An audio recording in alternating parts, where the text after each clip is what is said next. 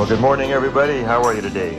This is Pastor Dan. We're doing God Talk. This is a sermon on the cross called It Doesn't Matter. This is part number three. So we've been wrestling with the charges someone made about the cross. That the cross really was just a murder. It was not God's intent. God came to live and not to die. And that, uh, it's the resurrection that saves us and not the cross. The cross is not central. We just, really?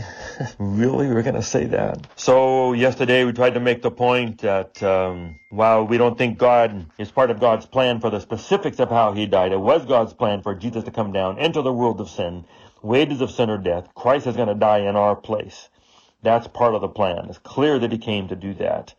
But we would deny that the particulars of the whipping and the beating and the spitting and the slamming and the crown of thorns and the, the cross and the nails, those, those were not part of God's plan. God did not use the Romans and the Jews as part of his salvific plan to save us from sin. That was human and terrible and awful. So let's be clear on that. And then we finally ended with a point.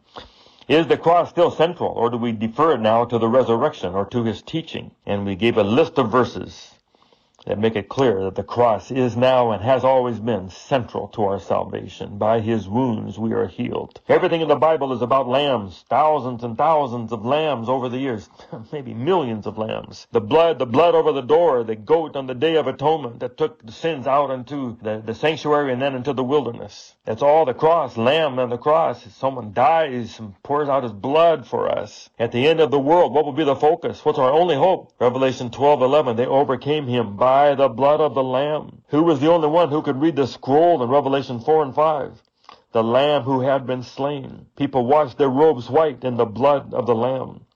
Everybody's going to go to the wedding of the Lamb. They're going to sing the song of the Lamb. They're going to have the name of the Lamb on their foreheads. Don't tell me the cross doesn't matter. It is everything. It is everything to our salvation. I will die for this cross my head elder, I said at the beginning, the first day, after he heard this statement that a cross doesn't mean that much to me anymore. It just means know, human trafficking and and dictatorships and abuse and misuse and slavery. He said, what means something to me is resurrection. And my head elder called 10 o'clock that night driving home from this great character of God weekend. But he said, Pastor Dan, I can't believe what I heard a speaker say. The cross doesn't matter. We're going to go to heaven and there's Jesus with the scars in his hands. And we're down here saying it doesn't matter. After he went through the agony of nails in his hands, we're going to say it doesn't matter. Heartbreaking. And think about this. The Adventist Church believes it's in Ellen White in the book Great Controversy, but I think it's consistent with Scripture that uh, at the end of the thousand years, what they call the Great White Throne Judgment, which is in Revelation 20, we believe there's going to be a grand panorama. And I think the whole history of Scriptures with the great, with the temple and all that drama, it's a drama. Jesus on the cross is a drama. Galatians 3 says Christ was portrayed a drama. We think there will be a drama. And God is going to have everyone who's ever lived, maybe the 108 billion people and all the angels and all the demons who've ever lived, will be in one place on this mammoth screen. And God will play back in virtual reality Jesus dying and all the scenes leading up to that. And choirs will sing Amazing Grace. And I've just seen Jesus and sinners, just a sinner saved by grace and the old rugged cross. And Philippians 2 says that every knee is going to bow and every tongue will confess. Why are we going to bow? Why is Satan going to bow? Why are all the demons going to bow? Because they see the cross. That is what they cannot deny. God is love. He came down and died and took our sins on himself. And he died, and they have to acknowledge it. God is love. There is a reality, and they will lose, and they bow down like everyone else. And Jesus is Lord because of the cross. Polycarp was a bishop of Smyrna, year 200, give or take. 80 years old, the Roman emperor decreed that everyone had to say the three words, Caesar is Lord. He wouldn't say it. They came to get him to burn him at the stake. He served all the people who were going to take him a meal. Then he knelt down in the room and he prayed for every one of his church members and all his co-workers.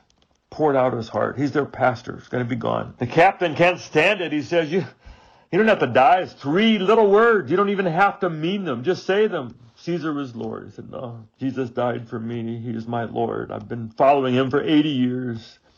I'm not going to give him up now. They walked through the streets together, went to the stake, said, you don't have to tie me down. I'm not going to run stood there and died for the cross. Don't tell me it doesn't matter. I don't want to die for the cross. But I would hope that I would have the courage that if I had to die, I would do it. Cross means that much to me. Well, now the last question. Who is the cross for? Who needs the cross? I can't take time to go through in our little talks here 2,000 years of what the smart people in the big books have argued about exactly the purpose of the cross, why Jesus needed to die in order to save us. I would just say it's usually between two main ideas. Either Jesus died for God or Jesus died for you and for me.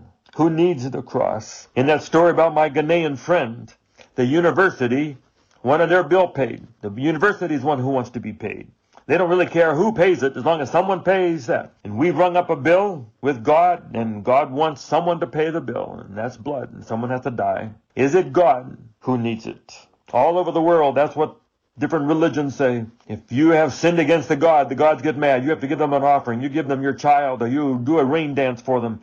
You go to the temple and bow down before little gods and you give over flowers or money or whatever else you can bring. Catholic Church in the 1500s had, you had to come put money in the coffers to build St.